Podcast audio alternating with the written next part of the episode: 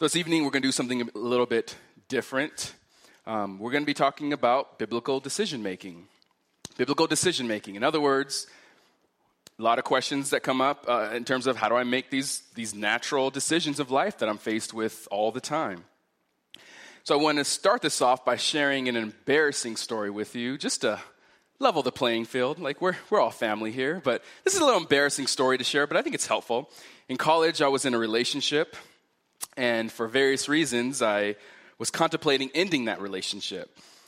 But as a Christian at that time, an immature Christian, I was very immature in some ways. Um, I, I, wanted to know if it was God's will for me to end this relationship with this young lady. And so I, I spent a lot of time, I'm, it felt like looking back, or during the time, it felt like several days, but it was probably only like one or two days of like just intense prayer and praying constantly throughout my day. And I just remember driving around and praying, God, should, should I end this relationship? Should I do this? And I was praying a lot and this other thing. So I, I was still praying. I didn't have an answer and I didn't know what to do. And so one time I was in my apartment and so I had a, a water, bottle of water on the coffee table in front of me and I was going to take a nap. And so I prayed. I said, Lord, if you want me to end this relationship, when I wake up from this nap, this bottle will be in a different position or a different place on the coffee table. I took a nap, woke up, and the water bottle was in the same position as when I went to sleep. Wasn't very helpful because that wasn't the answer I was looking for. so, fast forward, spoiler alert, I did in the relationship. Um, but by God's sovereign will, that was one of the best decisions I've ever made. because if I, if I did not do that, I would not have met the love of my life, Francie. So it was, it was, for, the, it was for the good. But as childish and silly as that story sounds, I think we face many crossroads and decisions that we have to make often. From the bigger questions of life, such as who should I marry? Where do I go to college? Should I be a, mission, should I be a missionary? Should I accept this job? Should we uproot and move our family here? Even to the smaller questions of life should we buy this? Where should we vacation? How should we budget? And so forth. There, we make decisions often, often in our lives. So the question that's often posed is, you know, what is God's will for me? Um, I'm have a decision to make, and what is God's will? Well, I, I want to do what God wants me to do. If I can know His will, oh, that would make my life so much easier, right? I think we all can relate to that. Now, these are all relevant questions, and oftentimes we just want to know what's God's will. If, if I know it, I would do it. So, in order to address this concern, we're going to answer that question essentially and how that pl- plays out in practical life. But I want to start with answering the question exactly what is God's will? What is God's will? A, that's a fair question, fair starting point. Many theologians have rightly categorized God's will into two broad terms God's decretive will, which is one, and God's preceptive will, which is the second. God's decretive will, God's preceptive will. We'll start with God's decretive will. God's decretive will is what he has decreed in eternity past. This is what he alone has decided and he has decreed. This is something that we don't know. Sometimes some people refer to as his hidden will, that this is we don't know. It's his secret will, uh, others have referred to it as. His decretive will, his hidden will, his secret will. And within this decretive will, it encompasses two aspects God's sovereignty and his providence. God's pro- sovereignty and his providence. God's sovereignty is what we know well, I believe, but this is God's absolute right to do all things according to his own good pleasure, as one person would define his sovereignty. His absolute right to do all things according to his own good pleasure. Now, God alone is the, the creator and sustainer. He does whatever he wants. God, we know that. God is sovereign. He, he does whatever he wants, right? 1 Timothy 6.15.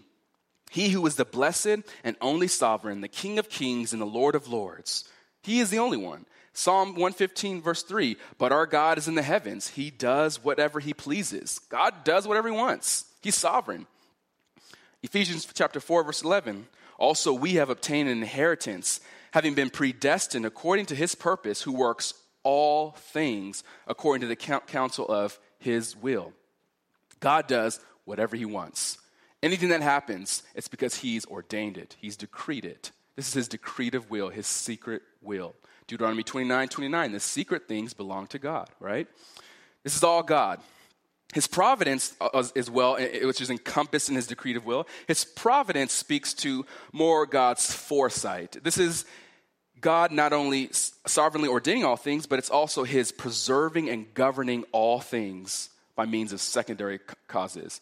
So God's sovereignty, he's doing all things, but God's providence is he's, he's not only forcing all things, but he's also or orchestrating all things according to his own will through secondary causes.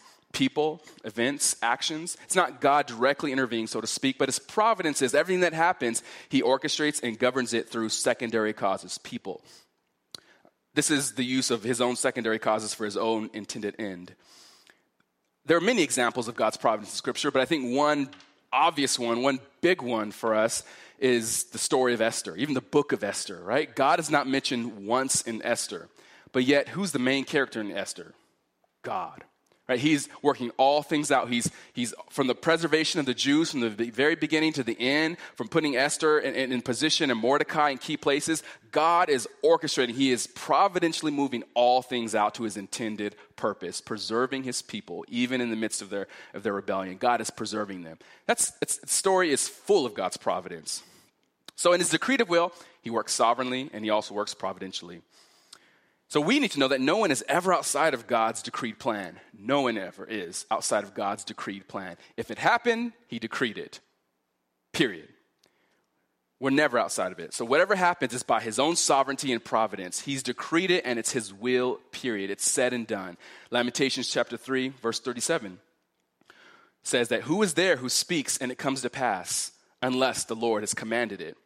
Is it not from the mouth of the Most High that both good and ill go forth? God decrees all things. Whether anything that happens, good or bad, He's decreed it. This is His decretive will. This is the one aspect that we're talking about right now. So that's God's will involves His decretive will. Now, here's the second aspect of His will His preceptive will. This is His revealed word of, this is the revealed word of God in the Bible, essentially. His preceptive will, which is, if you break down the word preceptive, it's precepts, his teachings. This is his preceptive will, what he has revealed and written down in Scripture. This we do know. We don't know God's decretive will, we know his preceptive will, because if he's written it, if he's precepted it for us, so to speak, then we, we know it. He's revealed it to us, right? It's his revealed word. It's not hidden, it's the revealed word of God. And it involves his precepts. This is not mysticism, it's not subjective feelings in terms of um, what I feel or what I think, what I think God is telling me. But these are biblical principles which are revealed in Scripture. For the purpose of our discussion, essentially what is not directly addressed in Scripture concerning a specific decision is covered by broader theological concepts. So, in its preceptive will, if something's not specifically stated in Scripture, for example, it does not say in Scripture, go to Harvard University if you can. That's not in Scripture. But in terms of making decisions such as going to college, broader theological concepts can give us precepts and understandings of how to make that decision. And that's all his under his preceptive will. It also involves wisdom. So what is not covered in the clear and right, right and wrong categories, it, it can be made through biblical discernment and through prudence. So God's decretive will, right? But also God's preceptive will is what he's revealed in scripture to practice and to act out. So why does this even matter? Why are we talking about that?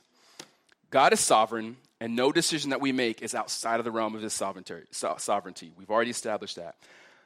But yet, we can still make decisions which we are still held accountable for. God is sovereign, but yet we can still make decisions, and we are fully held accountable for those decisions. So you can be outside of God's preceptive will, whatever He's given us in Scripture, in which you make a decision and you're completely disobedient, so to, so to speak, for, to his precepts, and yet you're still in the realm of his decretive will. So let me explain that because it's a little confusing. I have a diagram here, but hopefully my hands are sufficient. So God's decretive will, what he's decreed, we think of like a Venn diagram. There's two circles. God's decretive will. If it's happened, if he's if it's happened, he's decreed it his preceptive will of whatever he's precepted, what he's taught us, whatever's in scripture, that's there. We can make a decision, and it's dec- if it happens, God decreed it, but we can still make a decision that's outside of his preceptive will, outside of the principles in scripture. And that doesn't mean, just because God decreed it because it happened, doesn't mean it's a good decision you should have made. Does that make sense? That just because he's ordained it and, and it's happened, and he decreed it, doesn't mean it's within the realm of his preceptive will. So, what we want to be as Christians is if you think of the Venn diagram again, we want to be where those two circles overlap, right? Where obviously, if it's happened, he's decreed it, but also he's decreed it, but it's also within the realm of his preceptive will. I'm making a decision that happens because God decreed it, but also a decision that is based in his preceptive will, in his word. That's where we want to be as Christians. So if we're making a decision, if I'm making any sort of decision, no matter how small how big, I want to be within the realm of God's preceptive will. And if it comes to pass, obviously He's decreed it. But we're not going to worry about His decreed will. We can't. But we want to be within His revealed will, how He's revealed it to us to live. Because this is true, I'll give examples later. Because this is true, this is what we can know as we make decisions of life. Um, here's some presuppositions that I think are helpful. That, that we need to know we do not need to know God's decreed will. We don't have to know it. Like this is it's a secret will. It's called his hidden decreed of secret will for a reason. We don't need to know that.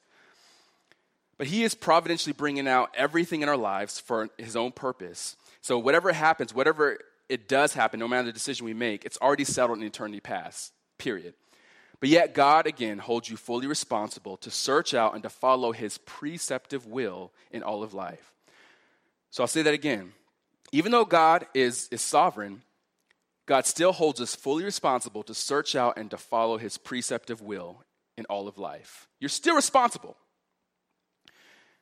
Another good thing in that is that the Holy Spirit's role is to convict and to teach and to conform us all through the vehicle of his word, which is helpful because we're responsible for these decisions, but God did not leave us without a, without a comforter. His Spirit, which he, he says will remind us of all truth. And God, Jesus himself said that, that we're going to be sanctified by truth, which is His Word. So God uses His Word through the ministry of the Holy Spirit to sanctify us, to give us understanding and enlightenment in His Word. So we're not alone in this. So if we make a decision based on biblical commands and principles alone, then we can fully trust that we are pleasing God in our decision and fully trust that He will providentially either change our choice if it is not within His decreed will. Did you catch that?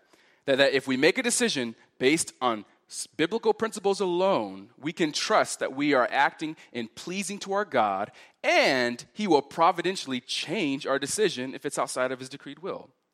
So we want to be anchored into His truth, to His precepts. Another implication of this is that every believer now needs pastoral oversight or pastoral insight and also the body of Christ to help make decisions. Proverbs is full of proverbs that, that, that explain that we, we need counsel. There's, there's wisdom in many counselors, that we're not designed to live life alone, but we need wisdom from other godly people to help. And so that's, that's very clear in the book of Proverbs. So we need pastoral oversight, we need the body of Christ, other believers to help us to stay true to God's word. How does God's word teach me how to respond or behave in this situation? How does God's word apply to this scenario I'm facing? And how do I do that? So, so far, I think we know is that God guides or leads his people today by providence and by scripture. By providence and by scripture. As believers, we rest, we know that no matter what happens, that God is orchestrating all things for our good. That's a good hope for us. That no matter in everything, whatever what happens to our life, whatever is brought to our plate, plate, whatever we do, that God is working all things for His good, for His glory.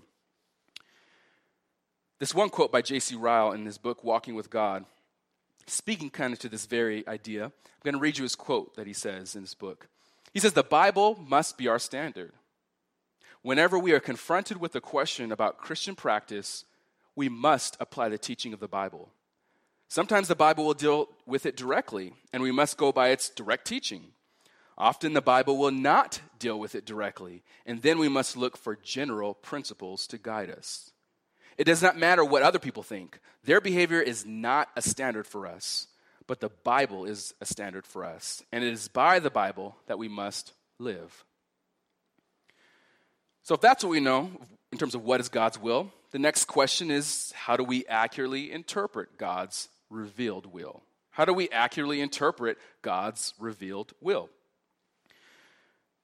Well, to rightly interpret it and apply it, we must first have a prayerful, a literal, a historical, contextual, and grammatical method of studying it. That's a mouthful, right? We must have a prayerful, a literal, meaning take it as it is. If there's, if there's, a, if there's a metaphor in there, we, we understand that metaphor literally. right? So Jesus uses metaphors all the time. And I don't excuse the fact there are metaphors in Scripture. I understand that metaphor literally. So I'm not going to say that even though he, say, he, he says to uproot a tree, I'm not, that's not exactly literally what he's saying. He's using that teaching for a broader concept. I can still apply this principle in understanding what Jesus is saying. I must use a prayerful. I'm dependent on the Spirit, a literal, historical. I take into, into, into account the history of the time, the background of that time, the people of that time a contextual, I'm take, keeping in mind the context of the passage I'm reading, a grammatical, the syntax, the, the words he uses, the, the structure of the sentences. I'm taking all this into account in order to study the Word of God so that I can rightly understand it and therefore rightly apply it. So we need to have that, that correct understanding. 2 timothy 2.15 right reminds the man of god to rightly handle the word of god to rightly divide it to, to, to cut it. You want to have a right understanding of it so you can rightly interpret it and then rightly apply it.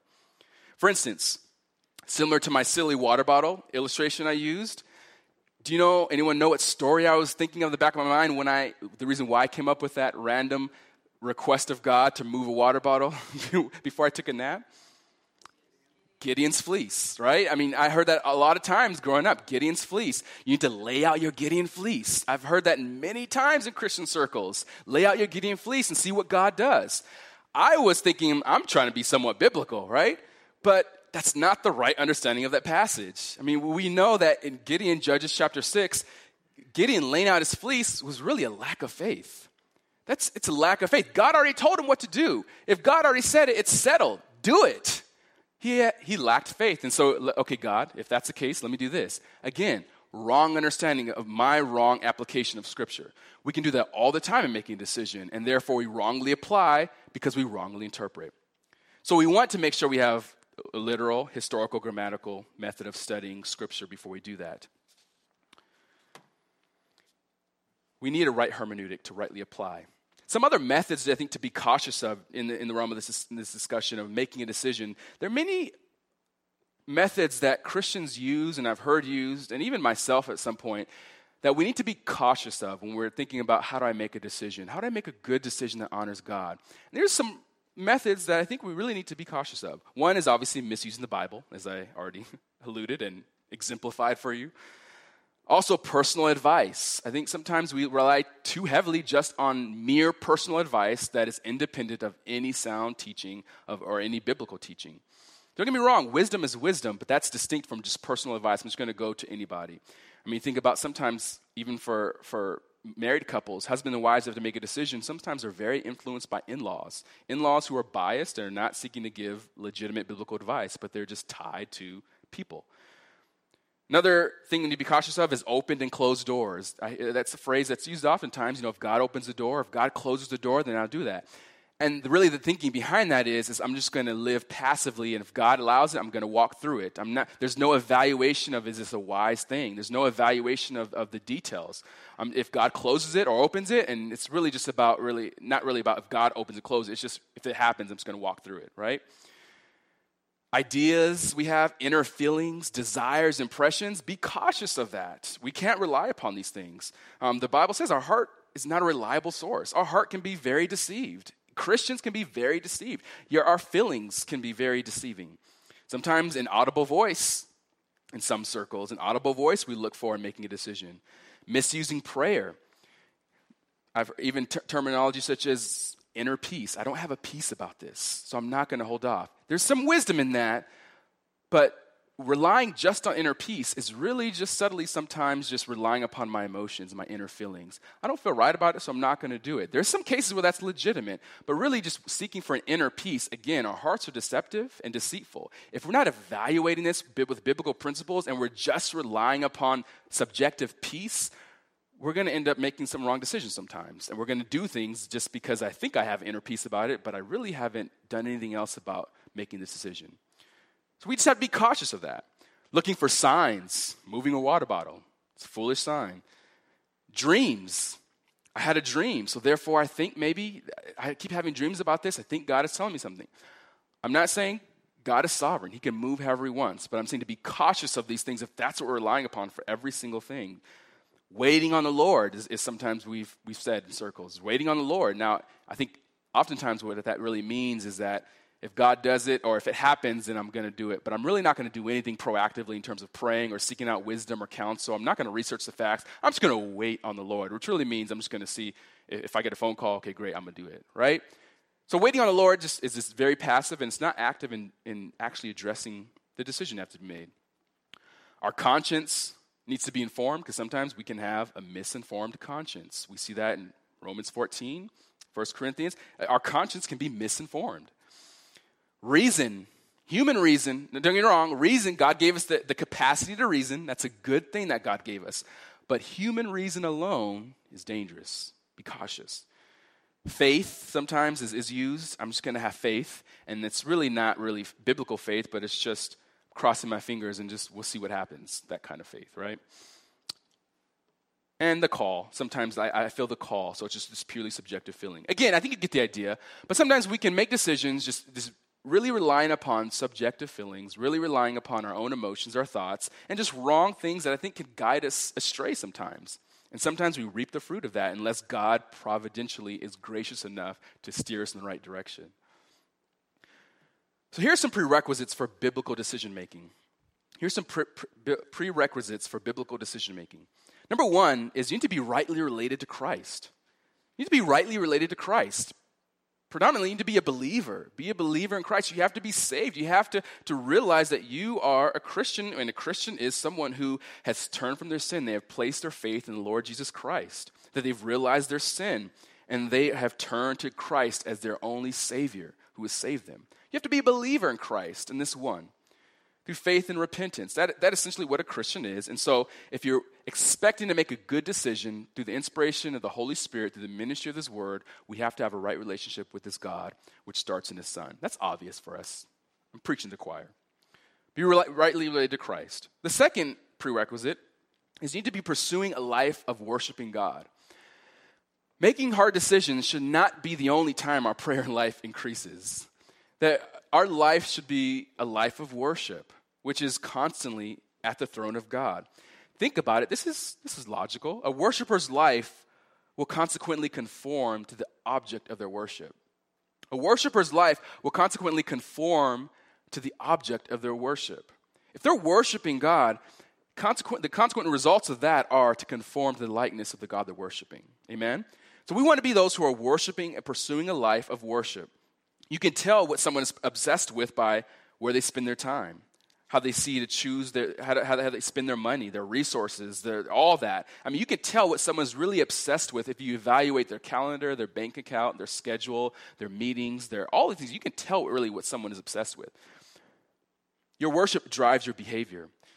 So to be pursuing a life of worship, this is important, this discussion, because making decisions, which happens so often, is if someone is worshiping God in the Word of God, praying in the Word of God, influenced by the Word of God, by the Spirit of God, it sets a natural result for the Word to be impressed upon their heart that they can speak in a situation so immediately because the Word is so in them right? They may, your word I've hidden in my heart so that I would not sin against you. If your word is hidden in the heart, I can instantly make a decision because I know, oh, you know what?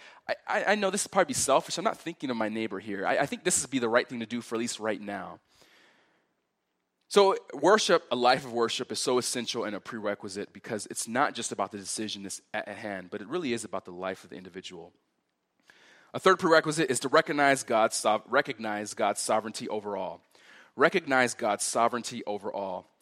Proverbs 16, verse 9, that the mind of man plans his way, but the Lord directs his steps. James chapter 4, verse 14, yet you do not know what your life will be like tomorrow. You are just a vapor that appears for a little while and then vanishes away. Instead, you ought to say, If the Lord wills, we will live and also do this or that.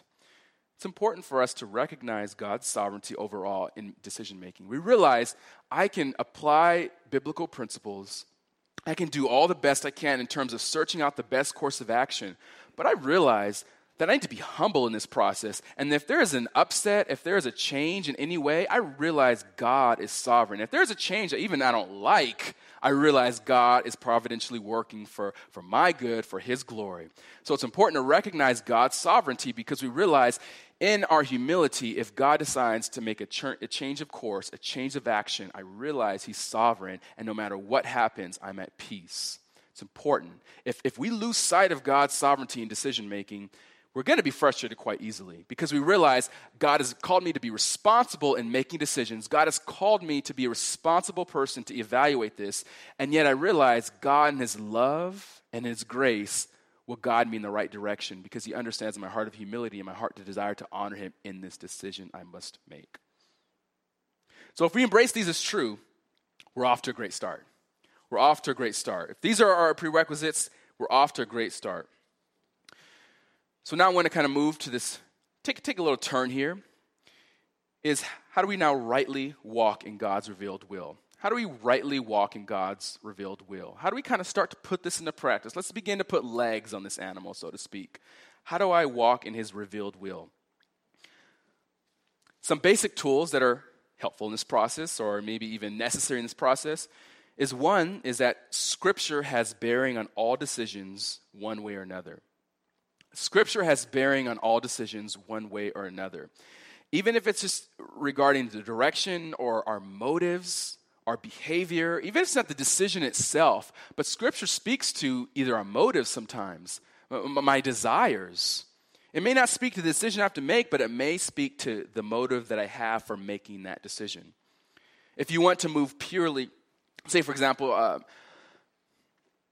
in LA, a lot of people are moving. When I, I, came from LA, we came from LA, and a lot of people were moving out because, and sometimes I was talking to some of my friends, um, and they were moving because either they hated the political climate or they wanted a bigger house because obviously it's LA and it's expensive. um, so either they wanted to move out the political climate or they wanted a bigger house. Now, I'm not saying those are wrong reasons at all to move or to uproot a family. I'm not saying that's wrong at all. Hear that. But what I am saying is questionable and needs to be addressed is if that is your desire, if that's your prime motivation for moving in order to escape pre- political oppression or to get a bigger house, if that is the prime motive of your decision, then we need to wonder are there some idolatrous desires under that decision? So scripture doesn't speak to move to move out of California or move out of LA, but scripture does speak to the desires of your heart. So even the principle may not, or the decision may not be addressed, but motives, desires, all those things are addressed in Scripture. A second tool for us is wisdom, which my own definition of wisdom is just biblical teaching and practice. The teaching, uh, how do I systemize it and put it into practice? How do I do this? A third tool is purposeful freedom. Purposeful freedom. We haven't really touched on this yet, but this is important in this, in this discussion purposeful freedom. Okay? Listen, believer in Christ, Christ has set you free. You're free. You're free to do what you want. You are free to live out your freedom. You are free in Christ. So, how do you exercise that freedom? How do I exercise that freedom? Listen here Scripture calls us as believers to use our freedom not for our own fleshly desires, but oftentimes for the sake of others. In all the context of Scripture, hear me, Christian freedom is a huge deal. Christ set us free. We're not bound by the law, we are free in Christ. And oftentimes, Scripture calls us to use our freedom to the benefit of God or to the glory of God and to the benefit of others. That's oftentimes the primary use and the primary context of our Christian freedom making decisions. So that obviously influences a lot of how we make a decision. Examples well, I'll start with Matthew chapter 22, verse 37 and following, when Jesus is talking about the, the two most commandments, which you know are to love God with all your heart, mind, soul, and strength, to love your neighbor as yourself. Jesus himself highlighted the primacy of these two commands to love God, love your neighbor. That's important. So, if, if, if that is what's most important that Jesus highlights and commands, I think that should be very important to us in making a decision. Am I loving God? Am I loving my neighbor through this? Sometimes there, there aren't implications for that, but oftentimes there are. Am I loving God? Am I loving my neighbor? Philippians chapter 2, it's talking, when talking about the emptying of Christ, such a, a great example, a great model of humility, which needs to be full for every Christian, but a great model of humility even for us in making decisions. That it says that obviously we should not, we should consider others as more significant than ourselves. Philippians chapter 2 says, Do nothing from selfish from selfishness or empty conceit but with humility of mind, regard one another as more important than yourselves. Do not merely look out for your own personal interests, but also for the interest of others. And he goes on to say, have the same attitude that was in Christ, that he laid, laid down his own life, that he was obedient to the point of death, even death on a cross. Christ is our great example. So do, do nothing at all out of selfishness or conceit. Nothing. There's no room. So, obviously, the implication, which we'll get to, is that any decision that is rank with selfishness or conceit is probably a decision as a Christian shouldn't make. 1 Corinthians chapter 6, verse 12, and also chapter 10, verse 23. I won't go to it now, but it speaks of Christian freedom again, when Paul is talking to the freedom to the Corinthian church about their freedom that you're free. Essentially, you're free to do whatever you want, but not everything you can do is profitable, right? Just because you're free doesn't mean it's profitable. Don't be enslaved to anything. There, there are many different principles Paul gives for them. Is that in your freedom, don't be enslaved to something. If something will keep you enslaved and you're, you're wondering, hey, I, am free to go to the bar. I'm a Christian. I'm, I'm, I'm saved. I'm in Christ. I'm not going to get drunk, but I am free in Christ to have a drink. Maybe that's what someone's rationale would be. But if you're prone to be enslaved to that activity you're doing in the name of Christian freedom, is that a wise decision for you to make? Again, I'm not making a full black and white assessment for anybody. I'm, these are things that the Christian needs to be rightly thinking about in decision making. Am, am I setting myself for enslavement? Is this profitable for me? Is this a good testimony for me? Will this glorify God? Will this love my neighbor? These are things to think about. Another great example of Christian freedom, Galatians chapter 5, verse 13. He says, For you are called to freedom, brethren. Only do not turn your freedom into an opportunity for the flesh, but through love serve one another. Again, Paul is emphasizing you're called to freedom but don't use that freedom for an opportunity to flesh. In other words, don't use your freedom as an opportunity to live out your own fleshly, selfish, sinful desires. Use it to love and to serve one another. The primary, one of the primary ways for us to exercise our Christian freedom is to use our freedom in love and consideration for others. For example, I may be free to do this certain activity, but out of love for my neighbor, I'm going to consider them as more important right now. And I'm not going to exercise my freedom. That's me being free not to do that. Another tool is desire. Let's be real. I, I, did speak about desires and relying upon our desires, but God uses and gives us desires. Psalm 37, verse 4 is the one we know well as well that, that delight yourself in the Lord, and then what? I'll give you the desires of your heart. Desires are important. But notice in that, in that one verse, obviously, is God gives you the desires of your heart because you're delighting where? In God. Goes back to worship again. As we delight in God, as we relish in His Word, as we take in His Word, He gives us the desires of our heart. Why? Because my desires are His desires. I want to do what He likes, what He loves.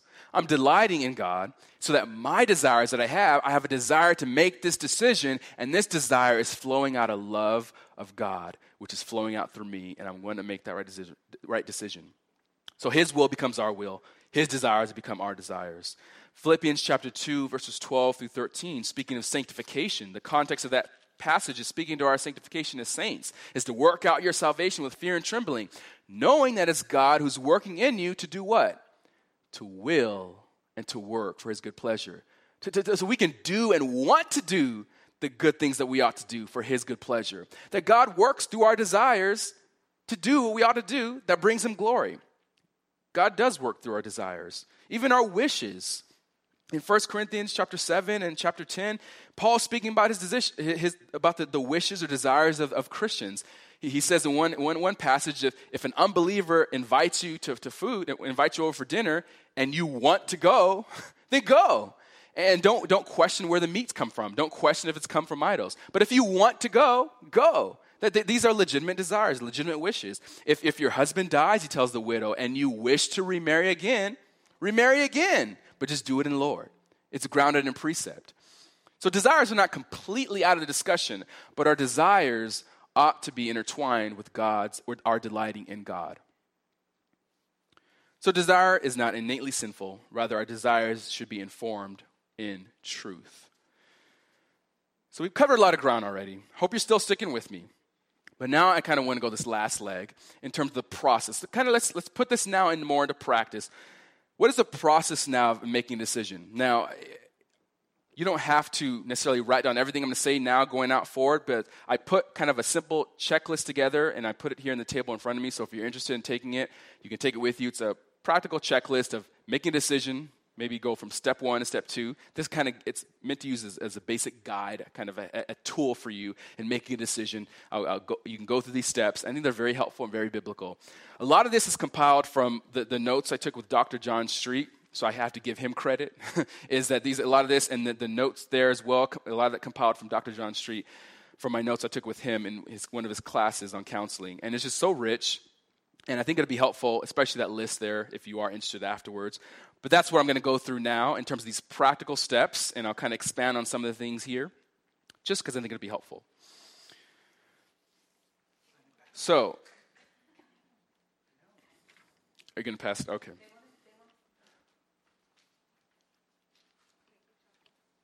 So all these, these steps here, they're a little bit interrelated. They're a little bit interrelated, but they're all helpful.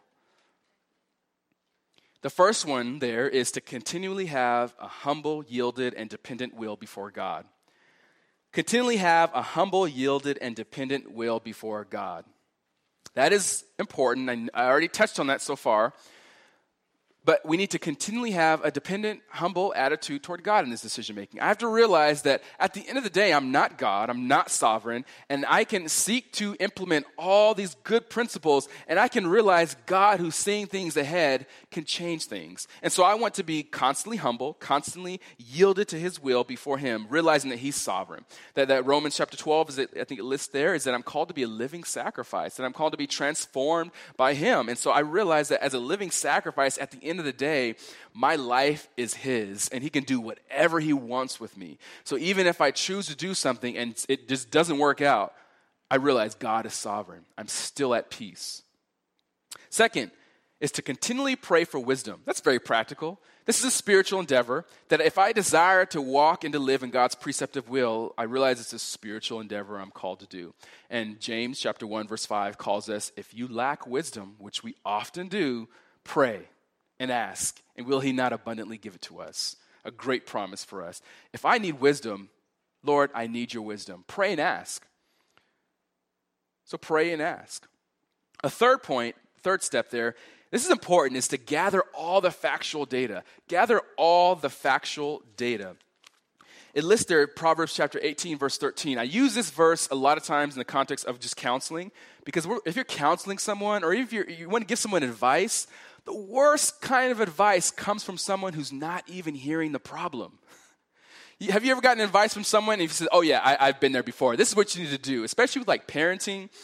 We, we love giving parenting advice. Let's be, we, we love giving parenting advice. We've been there, we've walked through that. But oftentimes we, we're so quick to give advice without actually hearing what's going on.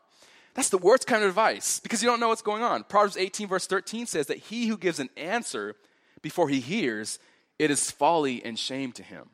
So, even just in the context of just counseling and talking to people, if you try to give an answer before listening, the Bible calls you a fool because you haven't even listened to what the issue is. How can you speak truth without knowing the facts?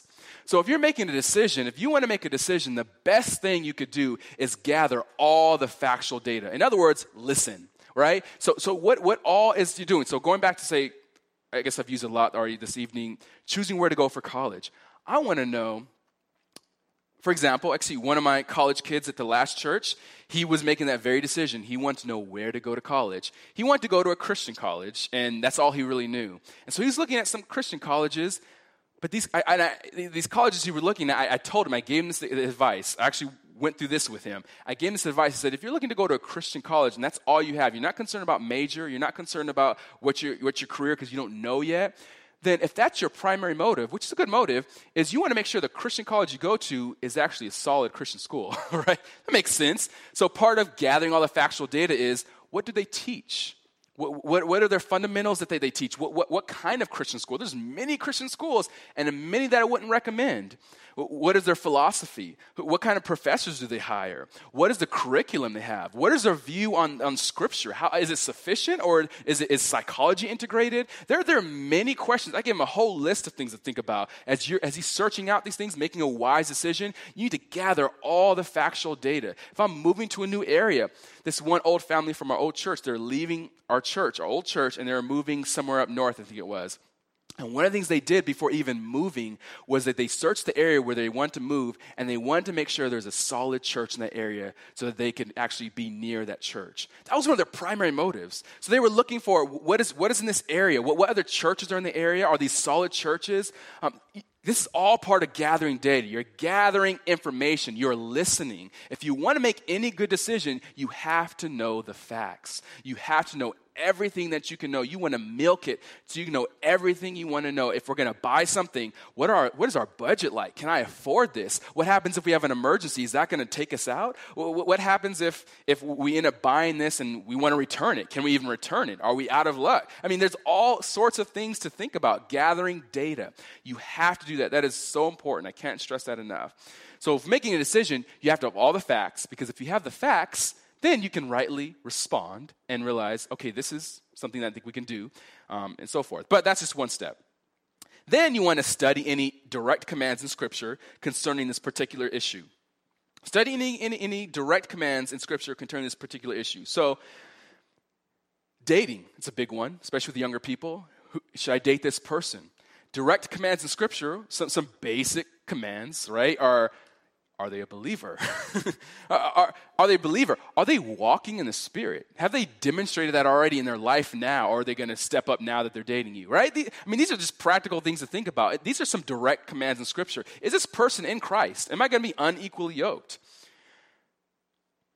Make use of the Bible. Um, use a, a, concordance, a topical Bible, but be careful with topical Bibles, um, and other biblical reference books. Use all that to understand what does the Bible directly say about dating? What does it directly say about education? What does it directly say about moving? What, what, what is anything that speaks to directly in any facet of the decision I have to make?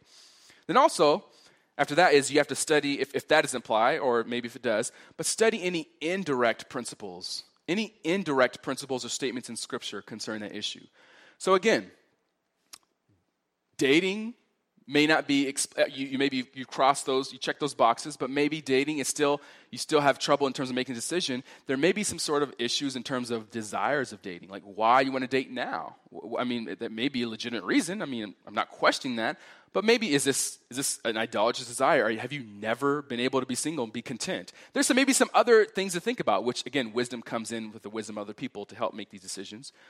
But any indirect principles for, so even as I said, say buying something, making a large purchase of something, it may not speak directly to that issue, but there are other issues to consider in terms of am I going to sacrifice giving here? Am I, is, is it going to sacrifice my giving toward this missionary? Is it going to sacrifice my, my, my, family in this realm? Is, or is it going to sa- eh, have an impact on my college, my kids' college tuition? I don't know. There's all these things. There's a plethora of things to think about. Are there any indirect things or any indirect principles I need to think about concerning this issue if it doesn't speak directly to it? The next step there is weigh the purposeful use of freedom weigh the purposeful use of freedom. So maybe you've checked those boxes so far. I've studied, I've gathered all the data. I, am humble, I'm, I'm, I'm, humble, I'm yielding to the Lord's will. I, have studied the scriptures, indirect commands, indirect commands. I, I've gathered all the data I can. And, and now I want to weigh the purposeful use of freedom. I'm free in Christ, so I want to realize, am I exercising my freedom in a good, godly way? So how do I know that? So there's some questions there listed under that point for you, but there's some, some things to ask. Is, is, this, is there anything wrong with this activity? Is there anything wrong with this activity? Is it lawful for me? It's 1 Corinthians 10 23. All things are lawful, but like I said, not everything is pr- profitable. just because it's lawful. Is, is, it, is it helpful? Is it profitable for me? Is it going to really build me up? Is this good for me? Is it self serving at the expense of someone else? I, I can do something, but is this going to impact many other people and just only benefit me? That's a serious thing to think about. If I'm the only one benefiting from this decision I make, and there are going to be multiple people impacted by that decision, that's something to think about. Again, that doesn't mean you shouldn't make that decision just because people will be negatively impacted.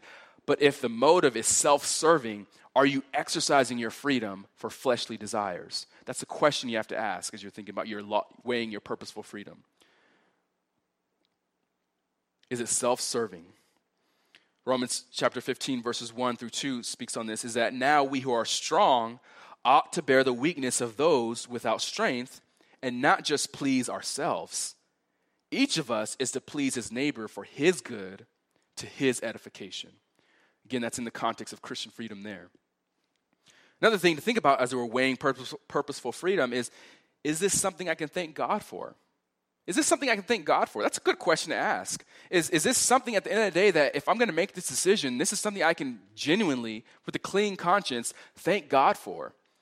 Colossians chapter 3 verse 17, whatever you do in word or deed, do all in the name of the Lord Jesus, giving thanks through him to God the Father. At the end of the day, if I make this decision, is this something I can thank God for? Is this something that will glorify God? Right? Whatever you do, whether you eat or drink, do the glory of God. Is this something that will glorify God? Or is this really ultimately something that is about my own desires, my own will, my own purposes for my own glory? Is this really something that will bring glory to God? For example, I was contemplating giving this illustration. For example, going back to the house, right? Again, I, I don't want to put rain clouds over any ideas, but th- these are just things to think about. For example, going back to my friend moving to a bigger house, again, that's not necessarily a sinful desire. I've had actually people who wanted to have a house that is more hospitable for hosting guests because they want to use it as a ministry home. They want, I mean, that was their desire. That's not a bad desire. They're weighing those things. Sure, they'd like more space for their family, but they'd also be able to, ho- they want to be able to host more. They want to be able to host other people who come into town, other missionaries at their church. There was very intense, in, intentional thinking behind the purchase. It was a big decision, but you think, you see how they're thinking through those things. Again, there's no right or wrong answer per se, I'm saying it right now. But these are things to be thinking about as Christians as we're weighing out what I should do, whether yes or no, or, or buy this or don't buy this. These are things to think about. Another, another thing is, is it worth imitating? If someone were to see me do this and make this decision, is this something worth imitating? Think about how Paul often says, imitate me as I imitate Christ, right? Is this someone that someone could, I wouldn't mind if someone made the same decision I made. Am I okay with that? Is this following the example of Christ? Will this choice affect others around me? I think I touched on that already, but is others going to be impacted by it? And if so, what is that impact? Not necessarily saying just because there is impact, but just what is an impact? Another thing, is it beneficial? Does it promote my spiritual life? Is it a practice that over time will, will tend to master me? If I know I'm prone to exercise something in Christian freedom, but I'm also prone to be mastered by this, this is something that I really want to consider and think this is probably not a good decision for me to do if I'm going to be mastered by it. Will it stimulate a desire that will be difficult to control? I mean, you think about these are these are things in, in, in movies, for example, and people exercising Christian freedom. Are there things in this movie that I already know how? I looked at the ratings, I looked at why it's rated, what it's rated. I, I realize I'm, i have Christian freedom here, but if the things that are listed there are those going to cause sinful desires to be stimulated within me? Am I going to be stumbled by some of the things in this in this movie? These are things to think about as I exercise my freedom. Am I going to be bound by something I see in this movie? That's just one example. Is it constructive? Will it promote the spiritual well being of other believers if they engage in the practice that is permissible for me? Ultimately, you want to affirm that your desires are God honoring. Affirm that your desires are God honoring. Again, delight yourself in the Lord. He will give you desires of your heart. So, what is it that you want to do? Will it bring glory to God? Is this an occasion where my flesh is seeking to indulge itself? So, will this bring glory for God? Glory to God. Next step there is to seek wise counsel. Seek wise counsel. A lot of times, as I mentioned, Proverbs is just full of just seeking wise counsel from other wise people. There, there's, for example, Proverbs 15, chapter 22, that without consultation, plans are frustrated, but with many counselors, they succeed. one practical resource for believers is wise counsel. That having many, many wise counselors to, to speak into the situation. I'm not saying they have to give you the, the right answer or give you, force you to do what they say, but it'd be foolish to make even like big, bigger decisions and not seek input from other wise people of, of what do you think about this? Do you think that's a wise decision? Well, I just want your input. To gain data. That's again, that's more listening, right? That's gaining more factual data. It's to gain wise counsel. Now, at the end there, it says, You've done all this. I'm making a decision. I've done all this. By that point, you've weighed your purposeful freedom. You've done all these things. You've went through the steps. By that point, I think you should have a good, good, good grasp on the matter. You've realized I've, I've, i know what Scripture has to say about this. I've weighed my own heart. I've weighed my purposeful freedom. I, have I've talked to wise people. And you know what? I, I, still think this is a good desire that I want to do. I'm going to make this decision. This is a big decision. I'm going to do this. I have freedom in Christ, and I, I've went to His Word. I've went to wise counselors. I've weighed this freedom, and you know what? I want to do this, and I think we're going to do this. We've prayed about this. We've been humble about this. We're going to we're going to do this. And if something happens and those plans are frustrated, well, you know what? God is sovereign. Back to step one, right? But that, that, that should equip you to at least make a, a good decision at that point. That these are biblical principles that should equip us to make a good decision by that point, with all of that, assuming those steps have been taken. Again, a lot of times, if it's a smaller decision, and, and how well you know this, this can happen it doesn't have to be a long process. Sometimes with bigger decisions, obviously you want to make time. But sometimes if this is ingrained, you realize instinctively, yeah, this is not always going to take several, several days, weeks, months. But sometimes it could be a quicker decision. If it's a smaller decision, you may not have to seek wise counsel on should we go to Burger King or McDonald's? That doesn't need a wise counsel, right? I think you get the idea. But if you've done all this, you went through all those steps, you know? I'm still at a crossroads. I don't know what to do then there's one thing is if your conscience is binding you one way or the other, don't violate your conscience. If you feel that doing this or not doing that is going to be a sin, don't do it. The Bible says if to go against conscience, to go against conscience is sin. If your conscience is binding you, don't do it. Or if it's one way or the other, right? So that, that's, that's very simple. But at the same time, you still want to inform your conscience because you, you could have a misinformed conscience that needs to be informed with truth, with Scripture. So it still want to inform your conscience. But at that point, if at that point you can just don't violate your conscience. But if it's not a conscience issue at that point, is you still can't decide, gather more data and start over. Gather more data and start over. Maybe there's some other rocks that need to be unturned get more information, get more help, get more counsel, go and get, get more factual data and start over again. But I, I think that's going to be the rare case. But I think this is a practical starting point for us to make good biblical decisions. That we realize Christian freedom and we want to exercise our Christian freedom well to the glory of God. We know we want to be, we, we're going to be in God's decretive will with whatever decision happens, but I want to be also within His preceptive will and make a good decision that is based upon His precepts. I mean, you think about how often, as I mentioned in the beginning, that we're making decisions. We want to know what is God's will. And oftentimes, we're just waiting for an answer. Just tell me, make it clear to me, God. And unless God sovereignly does that, you're still responsible to gather all the data, study the indirect and direct principles of Scripture. You're, you're still responsible to weigh the purposeful use of freedom, to check your heart, seek counsel if needed, and then make the decision. Make the decision. So, as one summary, this is from Gary Friesen, his book, Decision Making the Will of God. He kind of summarizes it this way that if the Bible directly addresses it, obey it. That's simple enough. If the Bible directly addresses it, obey it. I mean, in Scripture, there are places where God says specifically, abstain from sexual immorality, for this is the will of God. So we know God's will is if the question is, should I engage in sexual immorality or not? God's will says no. That's settled, right? So if God's word directly addresses it, we know sin, for example, we need to obey that. That's, that's pretty simple. But even outside of that, even good things, we know if God, the, the Bible directly addresses it, obey it. So there are some things, many things in Scripture that we know for certain that is God's will. For example, giving thanks in all circumstances, for this is the will of God for your life. It is God's will for you to give thanks at all times. You want to know God's will for your life? Give thanks. Abstain from sin. That's God's will for you. But these other things, if it does directly address it, obey it if it's there. If there's no direct or indirect principle or command, you're free and responsible to choose your behavior. In situations that have no bearing on biblical morality, you are still responsible to make wise decisions. And in all situations, you are to humbly submit in advance to God's sovereign will as it affects each of your decisions. So I hope that gives us a helpful starting point for making decisions. Again, we're, we're, we are forced, compelled to make decisions all the time. This is a daily, we make decisions all the time, whether we don't realize it or not. Some are big or some are small.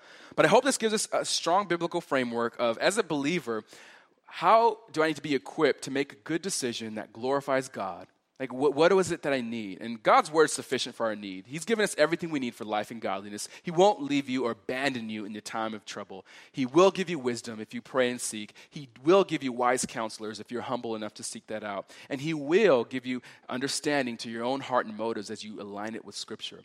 It's sufficient for us to make decisions, which we have to do all the time as Christians. So I pray this has been helpful for you. And that's it. So I'll close with in prayer.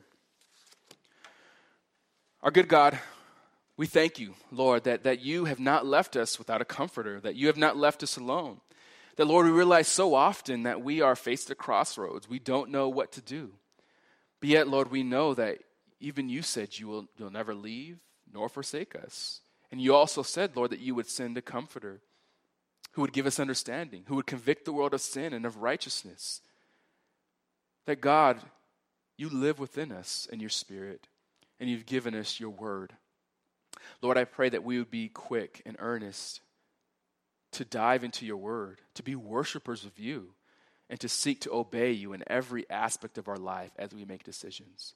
So, Lord, I pray that you would use this for your glory, that you would use this to help us, to, to, to train us, to conform us to your likeness in just the mundane things of life, such as making decisions. So, God, use this, I pray, for your glory and your glory alone. In, in Christ's name, amen.